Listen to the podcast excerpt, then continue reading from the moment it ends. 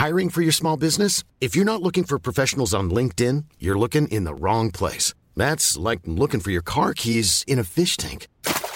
LinkedIn helps you hire professionals you can't find anywhere else, even those who aren't actively searching for a new job but might be open to the perfect role. In a given month, over 70% of LinkedIn users don't even visit other leading job sites. So start looking in the right place. With LinkedIn, you can hire professionals like a professional. Post your free job on linkedin.com slash people today. Mother's Day is around the corner. Find the perfect gift for the mom in your life with a stunning piece of jewelry from Blue Nile. From timeless pearls to dazzling gemstones, Blue Nile has something she'll adore. Need it fast? Most items can ship overnight. Plus, enjoy guaranteed free shipping and returns. Don't miss our special Mother's Day deals. Save big on the season's most beautiful trends. For a limited time, get up to 50% off by going to Bluenile.com. That's Bluenile.com.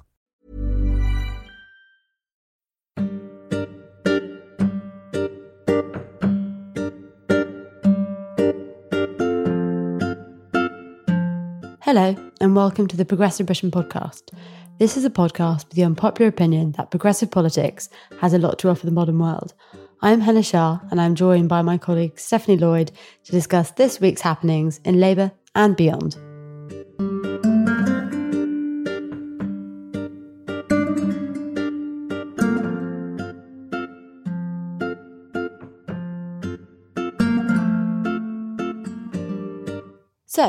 Steph, it's been another really hectic week in Westminster.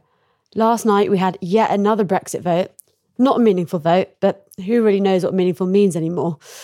Now, the big news here is that the Labour front bench amendment, designed to move Theresa May's negotiating position to one that fulfills Keir Starmer's Magic Five tests, failed, meaning we're seeing a move, well, finally, towards conference policy over public vote. What do you think about this? I mean, it was a bit of a non event. I mean, we've seen, as you say, we've seen the kind of Labour leadership shift over the last week. Monday was the big announcement of the Parliamentary Labour Party meeting where they meet every Monday. And the kind of all of the noise that came out from that was that Labour was finally going to shift towards a people's vote if they couldn't get their amendment through. Obviously, as we saw last night, that didn't happen. So now it's really kind of is the proof in the pudding about whether or not they're actually going to shift towards it. We saw some of the kind of leadership outliers last night, people like Richard Burgon tweeting saying, oh, well, we, we can have another crack before we move to a people's vote. But obviously, Keir Starmer, Emily Thornberry uh, came out very strongly saying that is now going to be the policy. Barry Gardiner did a very patronising tap on Chuka Umunna's arm, which was uh, kind of set Twitter on fire for those that didn't see it. And he was saying, "Oh, well, this is this is always what we've thought. This is this has always been our conference policy." When actually, you know, everybody it was plain for everyone to see that they were trying to manoeuvre away from that as much as they could. But who knows why they're shifting now? I mean, mm. you know, could it be that they're scared that more MPs are going to defect over Brexit if they don't support conference policy or a people's vote? Yeah. Um, and it will be what kind of people's vote do they back? Will it be the Kyle Wilson amendment? Mm-hmm. Um, and for those of the listeners that don't know, uh, that's the amendment that's been put together uh, by Peter Kyle and Phil Wilson, which says that Parliament would vote through Theresa May's deal, but only on the condition that they have a referendum that goes to the people yeah. on Theresa May's deal or the option to remain in the European Union.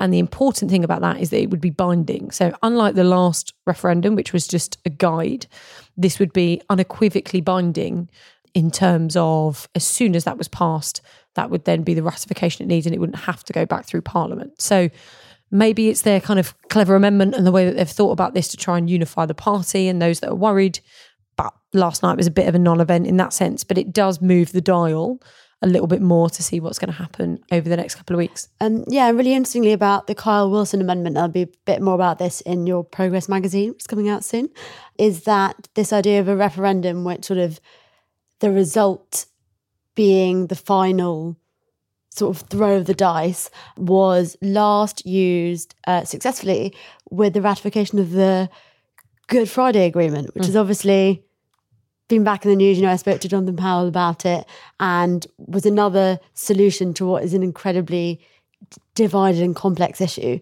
Well, it's the kind of idea that, you know, when there is such unbelievable gridlock in Parliament, Mm-hmm. what, and we saw really interesting contributions this week from people like Pat McFadden MP, the idea that what you can't just do is delay if all you're going to do is delay to continue the kind of gridlock that Parliament's in. So I think the amendment of which they've come up with is actually one that's quite unifying, uh, but also, as we say, gives that level of finality. It's not going to be which is the argument you always hear thrown back about a people's vote. Oh, well, is it best of three? Is it best of five? Exactly. You know, how when does this ever end? It gives a very definitive end point to to those kind of debates and where that goes.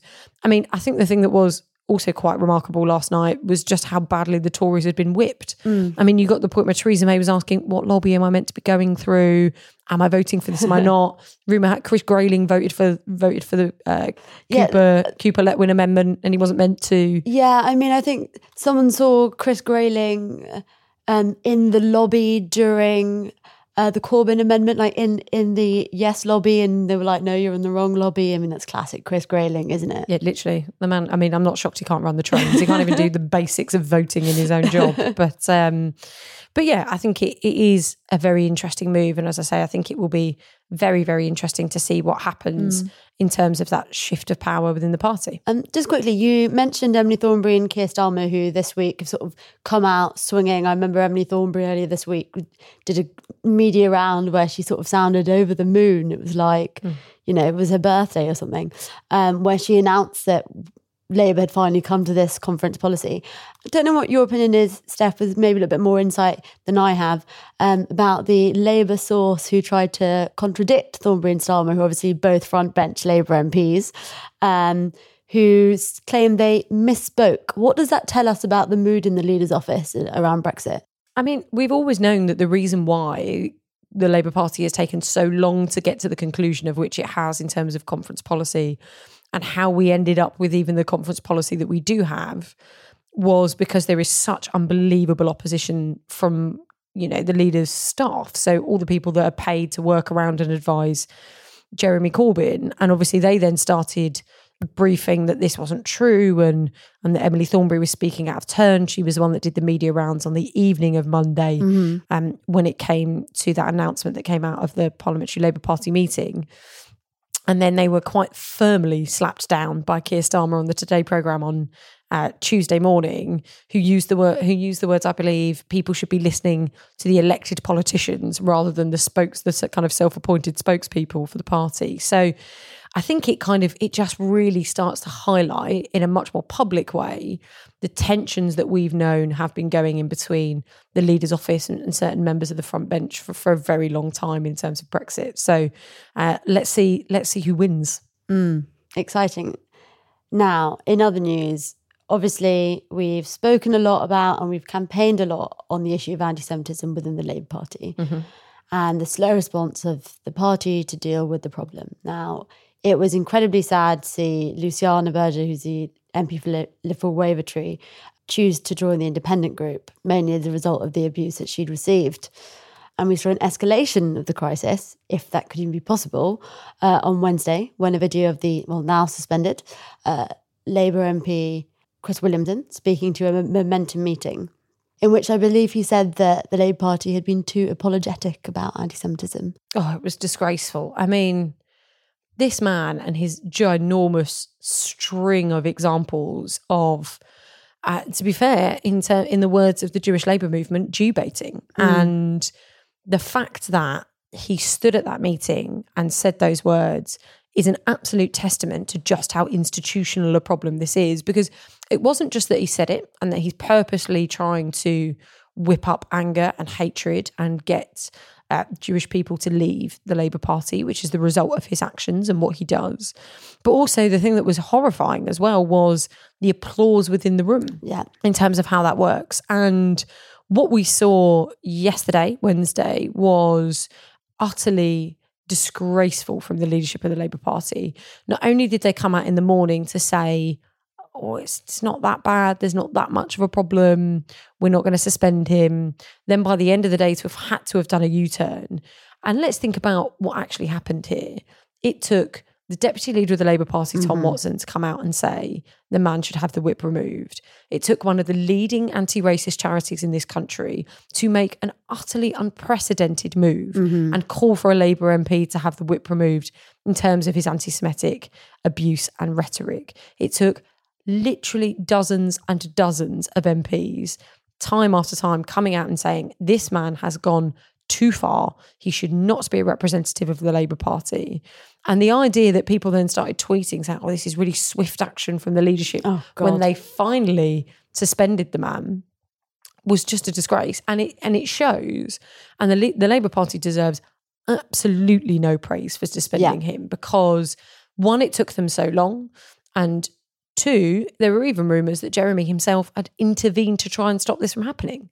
You saw former press officers from the party last night tweeting for the first time about how Jeremy didn't want um, allegedly didn't want Ken Livingstone to be removed. He saw mm-hmm. no problem with his comments when all the all of the scandal broke out about mm. Ken Livingstone over his comments mm. about Hitler and Zionism.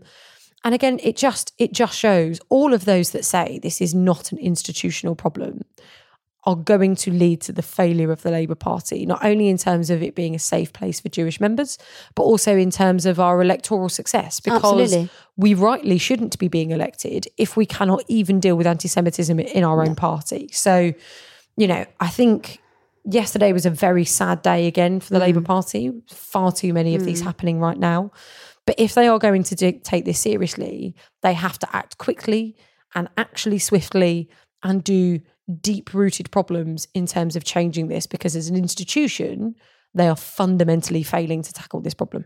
Absolutely. I just want to pick up on something you said about the press officer and something that I uh, actually saw on Twitter, unsurprisingly, before coming to record this podcast.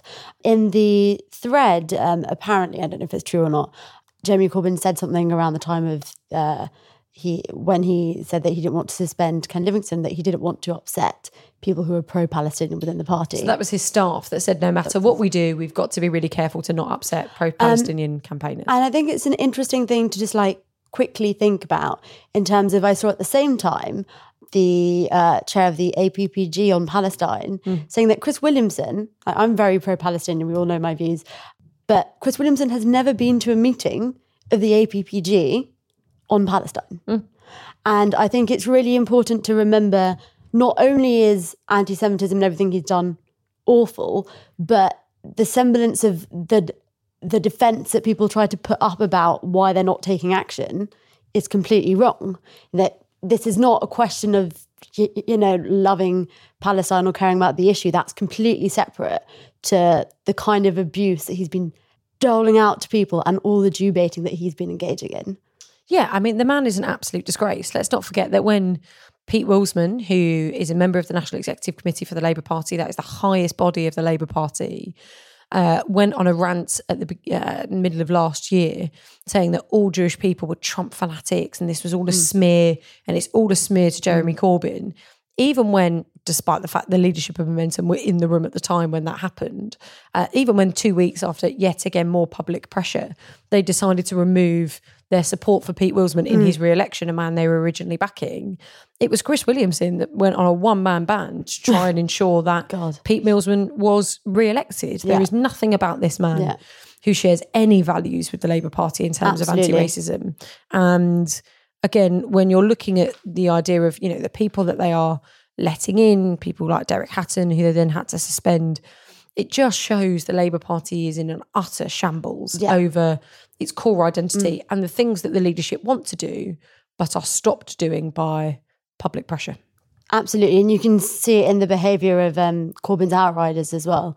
A number of people, as you said, saying that this action had been swift. We saw someone else, there is some evidence of someone else deleting references to Chris Williamson in Medium articles. Well, people are just trying to change history and and the the side of which they sit on. You saw lots of kind of people very close to the leadership of the party yesterday saying it was outrageous and this is what we can't do. These are people who were very happy to mm. embrace this man and hug him when he was touring the television studio, saying it was all a smear last summer. So the problem is, is the proof's in the pudding, and this is why when people say it's institutional, they're they're correct and and they mean it because at every level of leadership. It's not just about the processes of which you have in place, mm. it's the people that you have run those institutions and it's the attitudes of which they have. And currently, there is nothing that, that makes me think that they are trying to actually change. It is only by extreme public pressure that they ever kind of move on any of these issues. And I think if there hadn't been quite the outpouring of outrage of people yesterday from Chris Williamson, and let's not let's not forget it was also a local journalist Yeah. uh, that broke that story. Another reason why we should all love uh, local journalism. Save local news. but you know, I think I I think we would have seen far more of our amazing Jewish colleagues leave the party yesterday had he not been suspended. But the damage again is almost irreconcilable at the moment in terms of actions speak much louder than words. And the problem is is their actions don't match up to the words of which they say. Absolutely. I mean, we talk a lot about being anti racist campaigners and sort of how we express solidarity. And I think that it's really important when we think about this issue that solidarity only means something if marginalized groups stand up for each other. Mm. As I mentioned before, I'm Muslim and I've had awful experiences with Islamophobia, you know, racism, hell, even as a woman, I'm sure you can relate to this. Mm. Um, misogyny and my politics and my identity is reliant on people like Steph who don't share my identity standing up for me. Mm. And I wouldn't be here, I wouldn't be in this position. I don't think I'd be in politics or in the public sphere without them because it's so hard. And it's really important when we see things like this and we see the behavior of people like Chris Williamson that we call it out because we should all do the same and we should never allow another situation like Luciana's or Chair of Young Labour, Miriam, who received loads and loads of abuse, to happen on our watch if we think that we're anti racist campaigners. Agreed. Um, so right, so that's the sort of sad and uh, also the mushy bit from me over. Um, what do we have to look forward in the next to in, in the next week? Well, there's a couple of things. There'll be more some, you know, some more joyful uh, Brexit drama. I'm almost certain. of. Always. Um, you're seeing rumours already that apparently Theresa May might even bring the votes forward by a week. So let's see what happens there. But I mean, we're getting very excited for our political weekend. Yes, we are. Um, That is happening next weekend. Um, so it's basically uh, a weekend away for uh, members of uh, Progress or people who have progressive politics. And basically, what we're doing is a kind of big political school, big political education, um, where people learn skills and they learn um, kind of tackling some of the big policy questions that we need to be able to answer in terms of the causes of Brexit and what led us to our current politics. So we've still got a couple of bursaries left. So this is to make sure that you know cost is is not a barrier to people to be able to participate in these things. Um, so we've still got a couple left. We've got a couple more spaces that we were able to able to fill. We've got more people coming than ever before. So um, let's make sure that we get as many people there as possible. Please, it made me very happy when I put the program together. I thought, you know, what would the listeners of our podcast like to come and see? And we've got Um, a very own live. We've got our live podcast there as well. Yeah, and you get to see me take a turn on the stage live for the very first time. So if that's not hilarious, I don't know what else will be. well, that's all from us this week. Have a lovely weekend. And as always, tell your friends about our incisive analysis, IRL, and by subscribing, rating, and reviewing.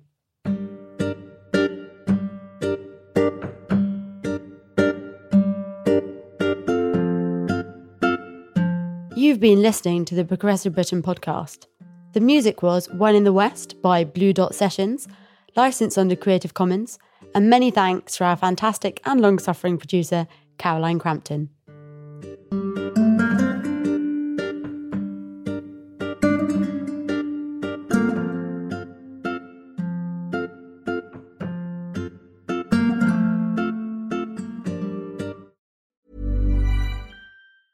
Hey, it's Danny Pellegrino from Everything Iconic. Ready to upgrade your style game without blowing your budget? Check out Quince. They've got all the good stuff shirts and polos, activewear, and fine leather goods, all at 50 to 80% less than other high end brands. And the best part? They're all about safe, ethical, and responsible manufacturing. Get that luxury vibe without the luxury price tag. Hit up quince.com slash upgrade for free shipping and 365 day returns on your next order. That's quince.com slash upgrade.